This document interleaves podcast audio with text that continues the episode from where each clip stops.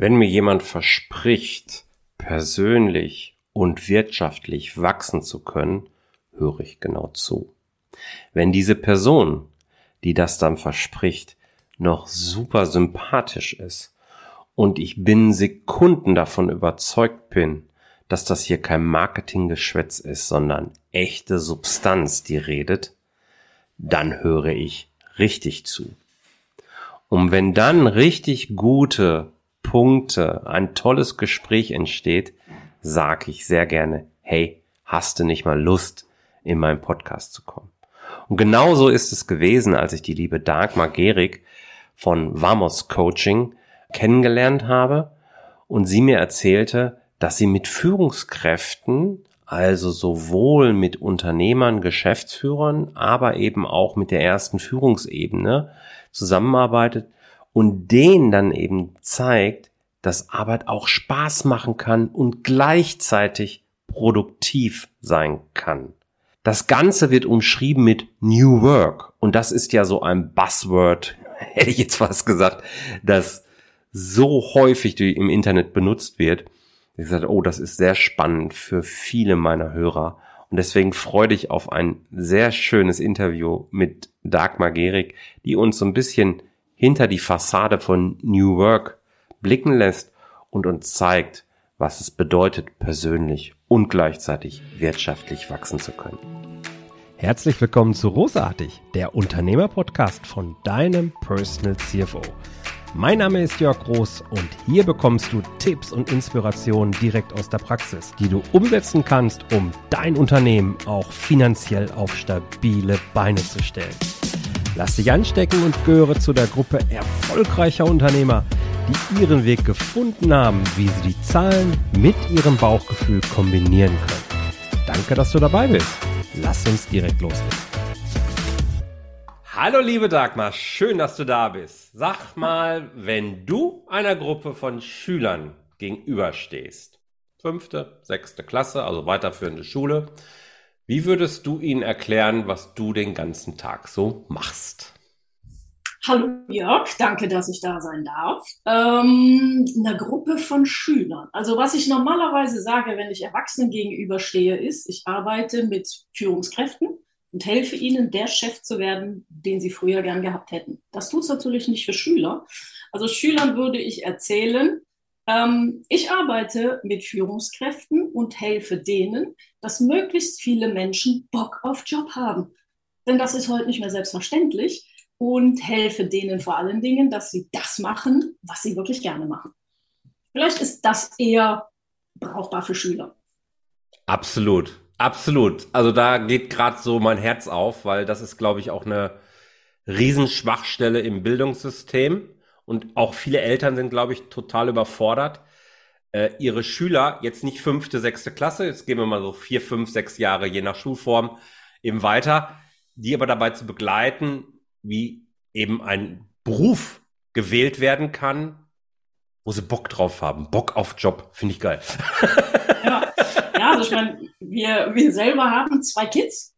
Der eine ist jetzt gerade mit der Schule fertig, der ist äh, 19, der andere muss noch drei Jahre, der ist 16. Und dann habe ich halt mitgekriegt, dass eben sowohl in den einen, der, der eine ging jetzt Klasse 10 Abschluss, der andere war eben Abitur. Und habe ich mitgekriegt, dass die ganz oft Probleme haben, sich einen Job auszusuchen, überhaupt. Weil in der Schule die Berufsberatung in der Regel immer damit endet, für Jungs Kfz-Mechatroniker und für Mädels irgendwie, mach mal Bank oder so. Hast du was? Und dann habe ich mit denen tatsächlich hier einen Workshop gemacht zu Hause und habe gesagt, komm, wir frühstücken zusammen. Und dann habe ich mal gesagt, lass mal gucken, worauf habt ihr denn Bock? Was könnt ihr denn gut? Und was ätzt euch an? So, und das fanden die cool. Ich habe gesagt, ich habe bis 17 Uhr Zeit. Wir können jederzeit früher aufhören. Und wir haben tatsächlich bis 17 Uhr intensiv gearbeitet an einem Sonntag mit Pubertieren. Also fand ich schon irre. Geil, geil. Ja. Und was ist rausgekommen? Also die haben dann, ich habe mit denen ein Disk-Modell gemacht, zum Beispiel, was für ein Persönlichkeitstyp bist du, habe mit ja. denen auch so klar gemacht, dass es unterschiedliche Persönlichkeitstypen braucht, damit ein Team richtig funktioniert und dass ein anderer Typ Mensch nicht automatisch doof oder nervig ist, sondern dass der sehr wohl für mich auch, obwohl ich anders ticke, sehr wertvoll sein kann. Dann habe ich mit denen so Dinge gemacht wie Hassliste, also worauf habe ich so gar keinen Bock. Und dann übertrag diese Hassliste einfach mal in die Zukunft ähm, und, und geh einfach mal hin und sag, das, wo ich gar keinen Bock drauf habe, trag's einfach ins Gegenteil. So, und dann einfach, um denen Ideen zu bringen und dann so Stärken-Schwächen-Analyse und habe die halt untereinander auch viel arbeiten lassen, sich vernetzen lassen und dann auch mal erfragen lassen. Immer, was kannst du gut? Warum fragen dich andere um Rat? Damit die einfach ein Gespür dafür kriegen, wo kann denn die Reise hingehen? Wo muss ich denn dann gucken? Und es kam gar kein konkreter Job raus. Und das war auch nicht die, die Ans der Anspruch oder die Intention. Die Intention war, dass die wissen, in welche Richtung muss ich denn stochern. So, wo, wo muss ich denn suchen? Ist das was, wo ich Bock habe drauf, mhm. wenn ich mit Menschen zusammen bin? Ist mhm. das was, wo ich Bock drauf habe, dass ich vielleicht allein im Kämmerlein, weiß ich nicht, einige haben IT ähm, genau. und, und Informatik hang. So, ist das lieber was, was ich mache? Mhm. So, und einfach, dass sie dafür ein Gespür kriegen und dann eben auch mal mit offenen Augen durch die Welt gehen äh, und mal gucken, was könnte es denn sein? Und dann auch mal so gegenseitig Feedback geben. Das war auch cool. Dass ja. die sich Feedback geben oder dass die sich auch Feedback erfragen von anderen. Nochmal, wie würdest du mich beschreiben, mhm. wenn du mich jemandem beschreiben müsstest, der mich noch nicht kennt? Geil. Und das war für die echt total Augenöffner und für mich auch. Ich habe super viel gelernt an dem Tag. Ähm, ich arbeite ja normal gar nicht mit Jugendlichen und ich war auch hammer nervös, muss ich ehrlich sagen, weil die können ja auch mega undankbar sein. Ne? Also wenn du nicht performst, so wie sie das erwarten, dann wirst du auch übel abgewatscht. Ja, so gerade eigene Kinder oh. können da sehr direkt sein. Ja. Wir haben im Vorgespräch schon festgestellt, dass unsere Kinder ungefähr im gleichen Alter sind. Mhm. Und äh, von da kann ich mich da auch eben sehr, sehr gut reinfühlen. Gut, total spannend, könnte ich jetzt stundenlang drüber reden, aber ist, glaube ich, weder für meine Hörer äh, besonders das Thema, weswegen sie hier reinhören wollen und mhm. ist ähm, ja mehr so privat interessant, sage ich jetzt mal für mich. Absolut. Ich aber möchte, nichtsdestotrotz, wir können, wir können gerne üben, aber Führung hat sehr, sehr viel auch mit genau. Kindererziehung zu tun. Aber dazu später vielleicht. Genau. Ganz wichtige Brücke. Führungskräfte entwickeln der, Schof, der Chef werden, den du immer haben wolltest. Was bedeutet das? Wo hängt das oder wo kommt das her? Warum kümmerst du dich um dieses Thema so? Also zweierlei. Einmal, ich habe immer sehr gerne gearbeitet, egal was ich gemacht habe. Ähm, und ich habe aber immer gesehen, dass das nicht unbedingt das Gros der Leute ist. Ich habe auch gute Chefs gehabt, richtig gute Chefs und ich habe auch richtig schlechte Chefs gehabt. So, und richtig gute Chefs konnten einen motivieren. Und motivieren haben die nicht gemacht über, über monetäre Anreize. Das heißt, die haben mir nicht irgendwie unbedingt exorbitant viel mehr Gehalt gezahlt als schlechte Chefs. Ähm, was die aber gemacht haben, die haben mich persönlich wachsen lassen und uns alle als Team. Und das war eben das, was motivierte. Das heißt, die haben uns Dinge zugetraut, die wir uns selber teilweise nicht zugetraut haben. Und die haben uns über diese Hürde, die man immer mal hat, wenn du was Neues anfängst, hast du immer so ein bisschen Angst, äh, kann ich das, weiß ich nicht, kenne ich mich da aus, sehe ich da vielleicht blöd aus. Die haben uns über diese Hürde hinweggehieft. Und dieses, dieses geniale Erlebnis oder dieses, dieses zufriedene Gefühl danach, so, yes, ich habe es gepackt, wie cool ist das denn? Und ich hätte selber nicht geglaubt. Das ist das, was gute von schlechten Chefs unterscheidet. Und warum ich das mache, einmal so ein bisschen der Weltverbesserungsgedanke, weil ich sage, Mensch, das ist doch schade. Wir verbringen tatsächlich 50 Prozent unserer gesamten Lebenszeit bei der Arbeit. Und das wäre doch richtig cool, wenn das Spaß machen würde. Und nicht einfach nur irgendein so dusseliger Job, der mir meine Freizeit finanziert. Genau. Ähm, so, und, und, und das ist so der Grund, warum ich, warum ich dazu gekommen bin. Und dann habe ich gesagt, gut, wenn ich anfange, habe ich einen größeren Hebel, wenn ich mit Führungskräften arbeite, als wenn ich Teamschulungen mache. Also du kannst bottom-up einen, einen Missstand in Führung niemals aufarbeiten. Der Fisch stinkt, sagt man ja so schön, meist vom Kopf. Und das ist auch gar nicht böswillig. Das ist oftmals auch Unwissenheit oder Unbedarftheit der Führungskräfte. Mhm waren zwei wichtige Punkte bei, die ich auch hier im Podcast und aber auch schon ganz, ganz vielen Kundengesprächen auch immer wieder sage. Geld ist kein Motivationsfaktor. Es gibt ja auch Studien, die belegen, dass es maximal drei Monate lang hält. Wenn ich eine mhm. große Gehaltserhöhung bekomme, ja, ganz kurzfristig ist der Mitarbeiter vielleicht motivierter, aber eben nach drei Monaten hat sich jeder an das Geld gewöhnt und dann ist halt auch wieder gut. Die Motivation wieder zurück. Und der fast wichtigere Part ist, nimm den Menschen, nimm deine Mitarbeiter als Mensch wahr und führe sie als Mensch. Wie äh, tickt der Mensch? Was ist das überhaupt einer? Welche Schwerpunkte hat er in, seinen, in seiner Entwicklung so drin? Welche Worte benutzt er? Was will er wirklich haben? Ähm, mhm. Und dann kannst du Menschen auch richtig weiterentwickeln, zu einer Führungskraft entwickeln. Ist das das Menschen oder Mitarbeiter als Menschen wahrnehmen, so bekloppt sich das ja anhört, aber was man auch unter New Work am Ende zusammenfasst, ist ja so ein Modebegriff irgendwie, hat man so manchmal den Eindruck zumindest. Ist es ja. das? Das ist ziemlich genau das. Und, und New Work hört sich ja so neu an, ist eigentlich schon knapp 40 Jahre alt. Also Freitjof Bergmann, Philosoph und Anthropologe, der hat den Begriff geprägt. Der hat den 1984 schon geprägt. Okay. Äh, und der hat gesagt, New Work oder Arbeit soll eben Mittel zur Selbstverwirklichung sein und nicht mehr, dass der Mensch Mittel zum Zweck für die Arbeit ist. Mhm. So, und der hat gesagt, Arbeit ist die oder die New Work ist die Arbeit, die der Mensch wirklich will. Mhm. So, das heißt, und da ist genau das mit drin, dass der Mensch eben an der Arbeit wächst, dass er sich persönlich entwickelt, dass er eben diese Erfolgserlebnisse hat, weil er mal Dinge macht, die er vorher nicht glaubte zu können. Ähm, und weil er selbstbestimmt arbeiten kann. Also keiner ist gerne Befehlsempfänger. Ähm, so, und das ist eben genau das, was New Work ist. Und das ist witzigerweise jetzt aktueller denn je. Also er hat sich damals mit dem Gedanken gar nicht so groß durchsetzen können. Das kam erst später. Und jetzt spätestens seit Corona, seit Digitalisierung, seitdem wir ähm, auf Distanz arbeiten und seitdem wir jetzt eine Generation haben, die neuen Generationen, die jetzt nachwachsen, die wollen nicht mehr so wie meine Generation einfach ähm, stumpf zur Arbeit gehen, um irgendein Gehalt zu verdienen. Die wollen sich einbringen, die wollen sich selbst verwirklichen. Und dann kriegst du die auch, weil viele sagen ja heutzutage, ach, die jungen Leute, die haben überhaupt keine Böcke mehr, die kommen schon mit Work-Life-Balance-Gedanken in den Job. Ja, richtig. Aber dann kann ich andersrum fragen, was ist da so verkehrt dran? Ist das zielführend, dass man mit 45 in sichere Burnout läuft? Heutzutage teilweise sogar jünger? Nee. So, und das ist was, weißt du, wenn du, wenn du New Work anwendest, wenn du Leute für eine Sache zum Brennen bringst, wenn du sagst, die haben richtig Bock da drauf, dann kriegst du die auch motiviert. Und dann kommen die auch nicht mehr und sagen, ich will um 17 Uhr den Griffel fallen lassen. Spannend. Ähm, aber da waren so viele Punkte bei, wo ich hätte reingehen können.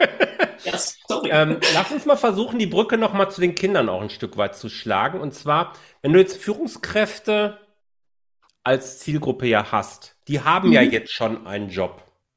Und die hatten jetzt nicht so eine tolle Mama, wie du es bist, die sich einen Sonntag hinsetzt und den Workshop macht, sondern im Zweifel, wie war das bei uns früher? Äh, da gucken die Eltern, wo kann man gut Geld verdienen? Was glauben sie, ist gut für das eigene Kind? Ist ja immer in bester Absicht passiert, also in aller Regel zumindest. Ja. Und dann hat man das Kind irgendwie in die Richtung vielleicht gedrückt. Oder hat eine Idee vom Kind gut geheißen und dann da unterstützt, wenn da was selber kam irgendwie. Und dann stellen aber ganz viele ja fest, ja, jetzt bin ich hier, bin vielleicht sogar ganz gut, aber eigentlich Bock habe ich auf die ganze Sache nicht. Und jetzt kommst du. Was machst du denn mit denen? Dann halt das, äh, tatsächlich einmal gucken, äh, okay, wenn du darauf jetzt keinen Bock hast, worauf hast du dann Bock? Oder was genau ist es, was dich an dem jetzigen Job stört? Weil teilweise ist es ja so, es mag sein, dass es Teilaspekte meines Jobs sind, die mich nerven. Ähm, und dass es gar nicht der ganze Job ist. Und dann einfach mal zu gucken, okay, wer, wer bin ich denn, wie ticke ich denn und welcher Aspekt vom Job macht mir denn Spaß und wie kann ich mir den Job denn so gestalten, dass er mir Spaß macht und wie kann ich zum Beispiel Dinge, unliebsame Aufgaben an andere Menschen geben, die das vielleicht cool finden. So, und auch einfach mal, es ist immer so eine Mindset-Frage, weißt du, wenn ich jetzt hingehe und sage, äh, diese oder jene Aufgabe ist doof, dann ist das meine Meinung. Aber es gibt andere Menschen, die finden genau diese Aufgabe cool. Und darum ja. geht es halt in Führung, herauszufinden, wer findet was gut und nach Möglichkeit die Aufgaben so zu verteilen, dass jeder ein Maximum an Tätigkeiten macht, die gut sind. Wobei du nicht immer alles hast, was gut ist. Also ich habe auch Aufgaben, die muss man einfach machen. So. Und die sind dann halt nicht cool. Aber das Gros der Aufgaben sollte nach Möglichkeit schon meinen Stärken und meinen Talenten entsprechen. Du wirst ja wahrscheinlich vom Unternehmer selbst beauftragt werden.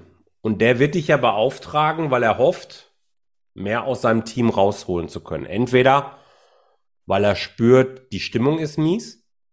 Ich rate jetzt mal ins Blaue, ne? Er, er spürt, die Stimmung ist jetzt, vielleicht ist sie nicht mies, aber sie könnte besser sein, so wird das wahrscheinlich wahrnehmen. Oder er ist gar mit dem Output aus dem Team nicht zufrieden, hat vielleicht schon häufig genug neue Leute hinzugeholt, alte Leute ausgetauscht, hat aber auch nicht gefruchtet und weiß jetzt nicht weiter. Wie kommt er jetzt mit, wie kann er mehr aus seinem Unternehmen rausholen? Mhm. Ähm, wie gehst du dann vor, wenn du auf diese Führungskräfte dann losgelassen wirst? Was, was passiert denn dann? Ja, also erstmal, ich werde sowohl vom Unternehmer als auch von, von Führungskräften selber beauftragt. Okay. Also ich arbeite recht viel mit, mit kleinen und mittelständischen Betrieben zusammen und da ist es in der Regel der Geschäftsführer selber, der mhm. mich beauftragt. Der sagt, ähm, sag mal, das, was du sagst, ne? ich merke irgendwie richtig läuft es nicht. Ich habe den Laden jetzt von meinem Vater übernommen, der Klassiker. Ja. Ähm, der hatte einen anderen Führungsstil. Ich stelle mir das anders vor und wie kriege ich die Mannschaft hinter mich? So, dann arbeite ich zum Beispiel in, im Einzelcoaching. Ein anderer Fall kann sein, äh, dass ich einen Auftrag kriege, Dagmar oder Frau Gehrig. Tatsächlich, meiste meiner Kunden duzen mich. Es gibt ganz mhm. wenige, die ich noch sitze. Aber es gibt auch so einen Auftrag, ähm, Frau Gehrig, wir haben jetzt gemerkt, also die letzten Jahre, es läuft einfach nicht. Und wir haben jetzt erste Kündigungen, weil Leute gefrustet sind, weil die Stimmung im Team nicht gut ist. Wir wollen tatsächlich jetzt mal strategisch drauf gucken. Können Sie uns dabei begleiten? Das mache ich dann auch. Dann arbeite ich mit denen an der Strategie, wie wollen sie sich aufstellen, welche Zielgruppen bearbeiten sie heute, welche wollen sie in Zukunft bearbeiten, wer hat welche Verantwortung. Ähm, es kann aber auch sein, dass mich Führungskräfte selber beauftragen. Da ich sowohl eigene Unternehmerin war und auch im Konzern gearbeitet habe, geht das auch durch die Bank. Also ich arbeite fast ausschließlich mit kleinen und mittelständischen Betrieben, habe aber auch immer wieder aus Konzernen Aufträge, wo dann Leute sagen, Mensch, ich habe ein schwieriges Gespräch vor der Brust, können Sie mich darauf vorbereiten? Und mhm. dann mache ich eben auch das. So, und dann gehe ich auch alle Eventualitäten durch. Und in der Regel kommt dann so dieses Feedback, äh, das ist genau so gelaufen, als hätten wir es verskriptet. Was natürlich Quatsch ist. Ich habe nur alle Eventualitäten einmal durchdacht und dann fühlt sich das an, als sei es verskriptet. Mhm. Also das ist so, das ist so die Bandbreite. Wie gehe ich vor? Ich gucke halt immer erstmal, okay, wo ist, was, sorry, ich habe. Nee, nee, alles gut. ähm, also ich gucke immer so, wo, wo die, die Bandbreite. Was ist jetzt eigentlich das Problem? Wenn, wenn der Unternehmer sagt, hör mal, das läuft nicht, der Laden läuft nicht, Leute performen nicht. Ja, dann kann das sein, dass die Leute keinen Bock haben, dass die Leute einfach schlecht sind. Das kann aber auch sein, weil es ist immer so Sender-Empfänger-Modell. Ne? Ich tue ja immer irgendwas. Was ist so mein Anteil an der Geschichte? Und was ist der Anteil der anderen an der Geschichte? Und wie kommt man da wieder zusammen? Das ist das, was ich dann in der Regel beleuchte. Ja. Ähm, was sind denn so die ein, zwei, drei häufigsten Gründe, warum die Performance des Teams, ich versuche es mal allgemein zu umschreiben, mhm. nicht so ist. Gerade im kleinen Unternehmensbereich. Also hier hören ja viele Unternehmen zu, ich sag mal so bis 100, 150 Mitarbeiter. Mhm. Ist ja auch mhm. meine Zielgruppe. Ähm, was sind da so die Hauptursachen, warum die Performance im Team nicht passt, beziehungsweise so vom Geschäftsführer, Unternehmer als nicht zufriedenstellend wahrgenommen wird? Also es gibt so zwei Punkte, wo sich viele Leute mit schwer tun. Vor allen mhm. Dingen, wenn sie so aus einer Fachexpertise erwachsen sind, also wenn die selber zum Beispiel Handwerker waren und dann irgendwann Geschäftsführer sind. Mhm. Ähm, das ist das Thema Delegieren.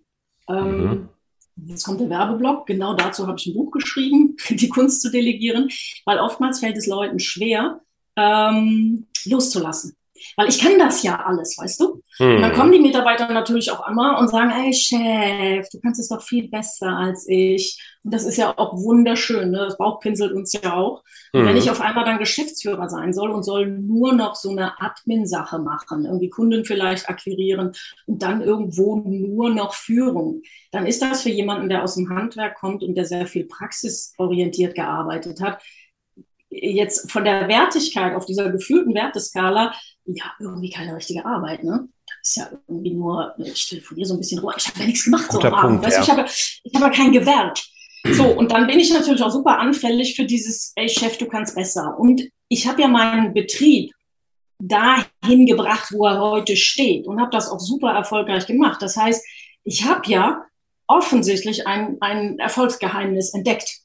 So, und jetzt kommen Leute und machen das anders als ich. Und das zu akzeptieren, dass das andere eventuell auch ein guter und richtiger Weg sein kann, das ist verdammt schwer und das ist ganz menschlich. Das ist überhaupt nicht, nicht verwerflich, das ist total normal und menschlich. Und da muss ich einfach lernen, so viele Wege führen nach Rom. Wie kriege ich mich zurückgenommen und wie kriege ich andere stark gemacht und wie kann ich für mich selber er, erarbeiten, dass ich eine Toleranz gegenüber anderen Vorgehensweisen entwickle. Und das ist das, wo es oftmals krankt. Das Zweite ist Feedback geben, weil das gehört natürlich eng zusammen.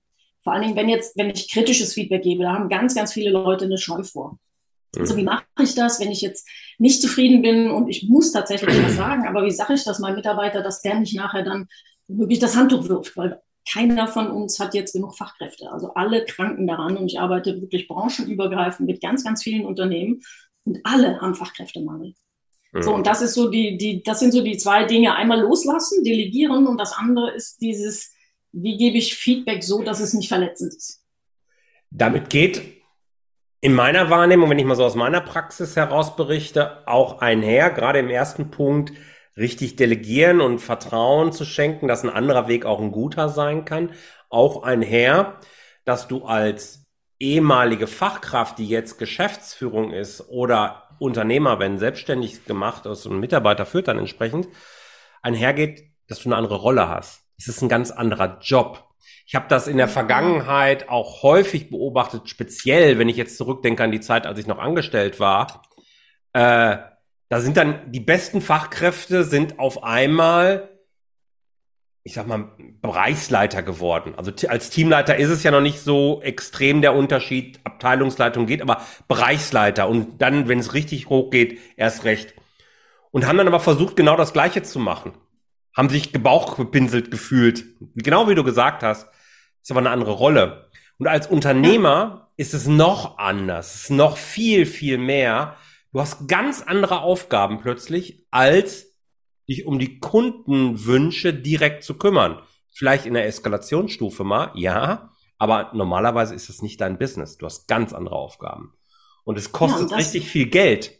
Mhm. Wenn man das mal ausrechnet, also ganz viele sagen ja auch, das kostet ja nichts, wenn ich das eben selbst mache, dann ist das wenigstens ja, erledigt. Genau, genau das, ah ja, das da könnte ich ja, ETA-Kosten. Da, genau, da könnte ich, da könnte ich die Decke hochgehen und nicht selten rechne ich den Leuten vor, du, deine Stunde kostet 1000 Euro. Ja.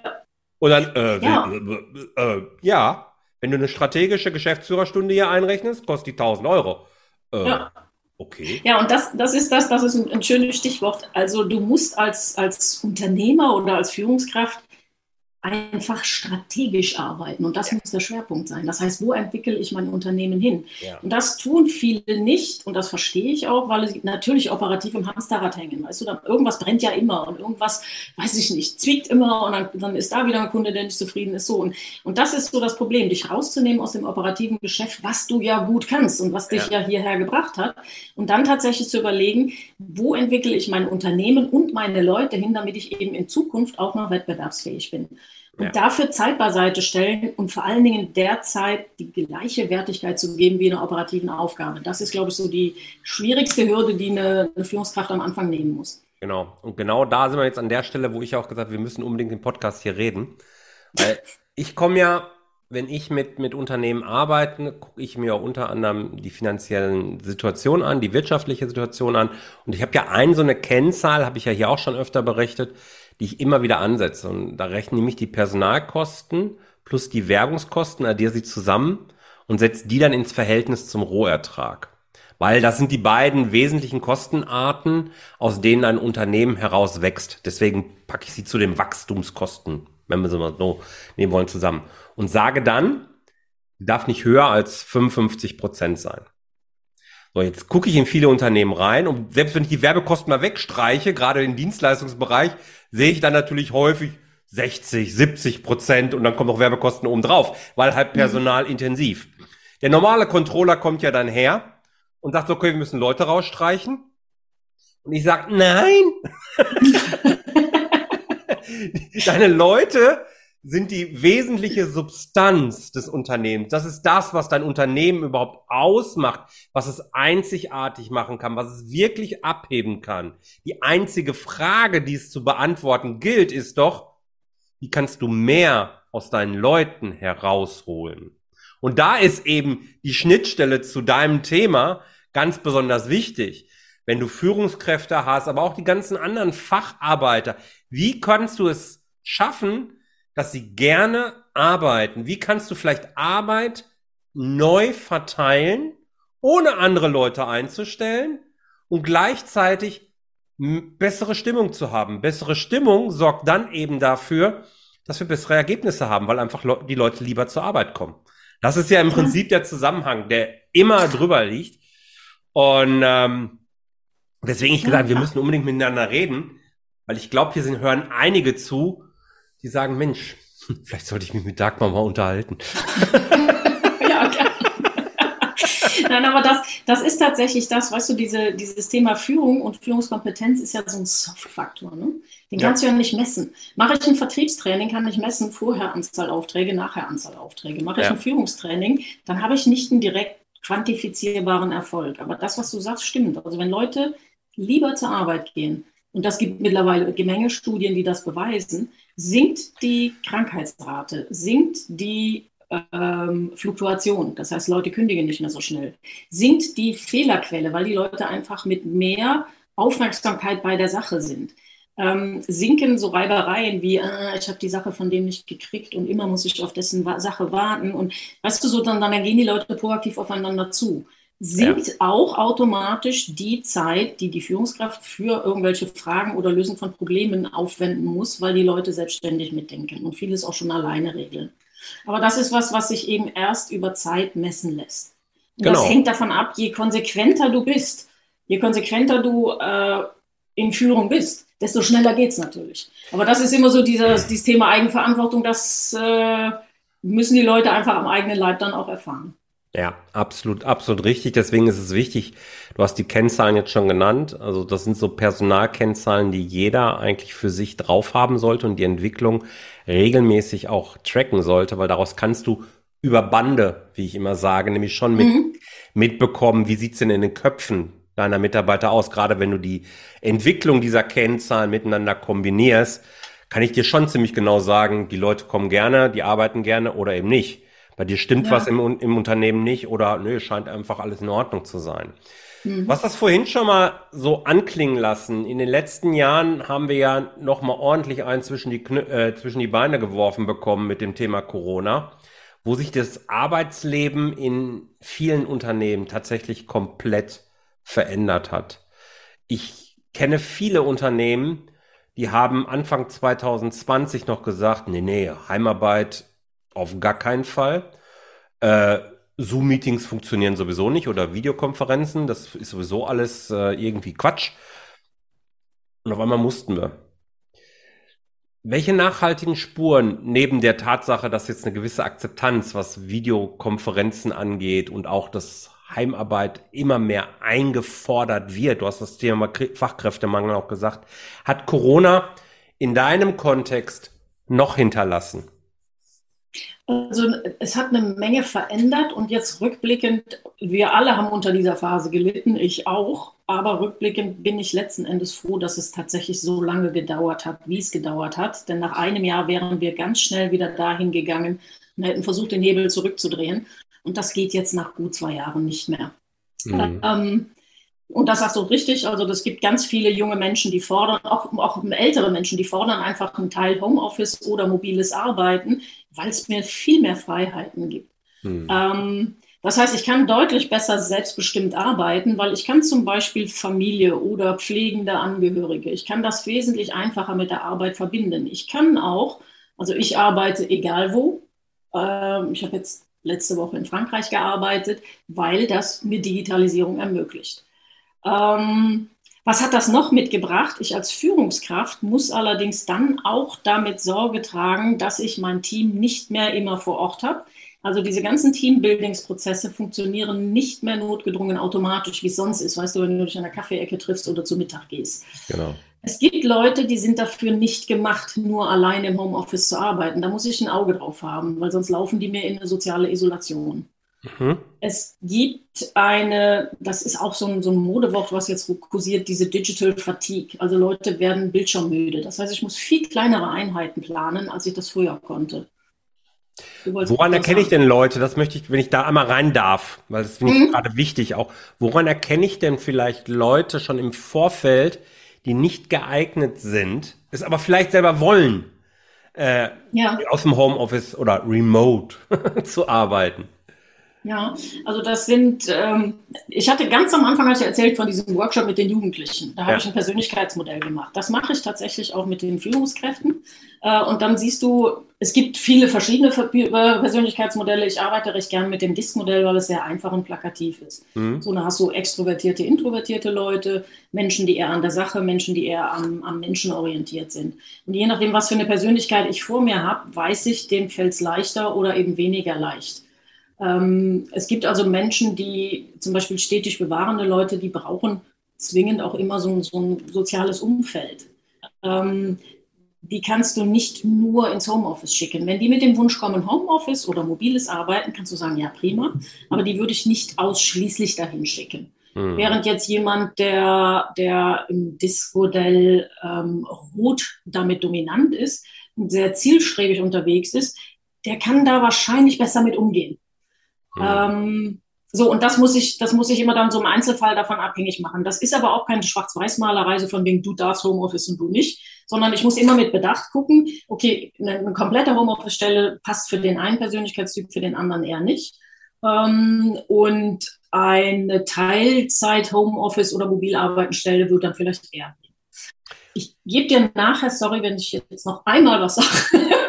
Ich habe ein, ein, dazu ein, ein, ein Mini-Video gemacht äh, zu diesen Persönlichkeitstypen, weil das wird zu weit führen, die hier zu erklären. Und da gibt's auch so einen Schnelltest. Ich schicke dir nachher den Link, dann darfst du den gerne in die Show Notes aufnehmen. Dann können die Leute da den Test mal für sich selber machen oder auch für ihre Mitarbeiter. Also ich habe zum Beispiel einen Kunden, die haben das Ergebnis des Tests mittlerweile an der Eingangstür zum Büro hängen, damit du weißt, mit was für einem Typen du unterwegs bist, wenn du da in das Büro reingehst. Also finde ich eine nette Idee. Ganz genial. Äh glaube, ich bin mir tatsächlich nicht sicher, das habe ich hier auch mal aus meiner Führungserfahrung äh, schon mal geteilt. Ich habe das tatsächlich auch gemacht. Ich bin ja auch ein DESG-Fan.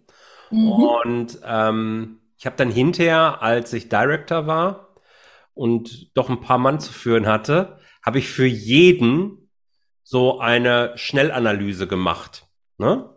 Und habe, weil ich wissen wollte, wie muss ich denn mit denen umgehen? Wie mhm. darf ich mich denn als Führungskraft auf die einstellen, weil ich hatte die Situation tatsächlich, dass ich mit Menschen geredet habe, was gesagt habe, nicht geschimpft, einfach gesagt habe und auf einmal brachen die in Tränen aus. Ja. Und ich habe überhaupt nicht verstanden, warum. Mhm. Bis ich mich dann zurückgenommen habe, ja, ich habe halt so Triggerwörter und so weiter, man kann das ja alles schön zuordnen, genutzt für die und das ist völlig falsch rübergekommen. Und als Führungskraft habe ich ja auf jeden Fall die Verantwortung, dafür zu sorgen, dass es richtig bei meinem Gegenüber ankommt. Ich darf ja noch mal eine zusätzliche Perspektive reinbringen. Und ja, deswegen habe ich damit gearbeitet und finde dieses Persönlichkeitsmodell damit zu arbeiten super simpel, äh, super wichtig. Ich habe es als, ich habe es häufig gemacht ähm, in einer Fernanalyse, in dem ich Menschen beobachtet habe, weil ich nicht jeden da reindrücken wollte. Das ist nicht ganz so genau, erfordert ein bisschen Erfahrung sicherlich auch. Und für Führungskräfte habe ich es machen lassen, wirklich. Also die haben wir wirklich durch die DSG-Persönlichkeitstests äh, durchgeschickt. Ähm, du unterstützt auch dabei, allein dieses Profil erstmal so zu machen? Geht, kann man sowas auch bei dir machen? Oder ist es dann immer nur Teil eines gesamten Pakets? Also ich habe. Wenn ich mehr will als den Schnelltest. Wenn du mehr willst als den Schnelltest, klar, dann unterstütze ich dabei auch. Ja. Ähm, ich nehme es in die Führungs, ich gebe ja auch Trainings, ich gebe ja. es in die Führungstrainings, nehme ich immer mit rein, weil es immer ein Augenöffner ist für die Leute. Dass sie sagen, ach ja, Mensch, okay, deswegen reibe ich mich so an dem, weil der tickt anders, aber der gehört so. Also nehmen wir mal ein Beispiel. So ein Buchhalter, ja, ähm, der ist analytisch. Ja. Der ist tendenziell eher introvertiert. Ja. Und der ist das, was jetzt jemand, der, der Vertriebler ist, für einen Erbsenzähler halten würde. Aber der gehört genau so. Ganz ehrlich, möchtest du einen hochgradig kreativen Buchhalter, der heute so bucht und morgen so bucht? Nein, will keiner. So, und der gehört so. Und dann einfach klar zu machen, man, der Mensch, der gehört so. Und der Vertriebler, der gehört so, dass er vielleicht auch tausendmal was erzählt, was nicht 100 Prozent irgendwie mit, der, mit dem Innendienst abgesprochen ist, weil der will Kunden akquirieren. Und der gehört auch so. Und einfach dieses Verständnis, die Menschen gehören so, die sind nicht böswillig. Ähm, hilft, so viele Probleme und, und, und Animositäten zu lösen, dass ich das super gerne einsetze. Sehr schön. Mm, müssen so langsam, ich gucke so ein bisschen auf die Uhr, auf die mhm. Zielgerade mal einbiegen. Ich würde eine, also zwei Fragen auf jeden Fall noch stellen, aber eine interessiert mich noch ganz, ganz, ganz besonders. Ich mache mir momentan so ein bisschen Gedanken, wo entwickelt sich das eigentlich jetzt nach Corona wirklich hin? Wie sieht Arbeiten 2030, 2040 überhaupt aus? Es gibt ja so diese traditionelle, wir gehen alle in einem Büro oder treffen uns. Ein Handwerker muss man eh ein bisschen rausnehmen, weil die arbeiten beim Kunden in der Regel. Aber mhm. ja, geht ins Büro und da trifft man sich und arbeitet. Dann kam Remote durch Corona. Wir arbeiten alle von zu Hause. Wo geht denn jetzt die Reise hin? Ist es das Büro? Jeder hat noch einen Arbeitsplatz im Büro und geht dann teilweise dorthin, teilweise von zu Hause. Was glaubst du? Wo geht die Reise hin? Also ich, äh, so ganz genau weiß man es nicht, aber das, was ich beobachte und was jetzt auch tatsächlich in, in Studien läuft, ist, dass wir zukünftig hybrid arbeiten werden. Also sowohl teilweise im Büro als auch mobil. Mhm. Das kann im Homeoffice sein, das kann anywhere sein. Mhm. Ähm, also ich habe einen Kunden zum Beispiel, der hat jetzt ganz konkret, ganz breit akquiriert äh, neue Leute und der sitzt in Aachen und der hat jetzt gesagt, ach, mir ist egal, ob jetzt die neue Person in Ostdeutschland sitzt. Der kann komplett remote arbeiten. So, und es wird halt immer Leute geben, die, die so Teilzeit remote arbeiten. Das heißt, sie sind mal im Homeoffice oder mobil unterwegs und mal im Büro. Es gibt Leute, die arbeiten voll remote.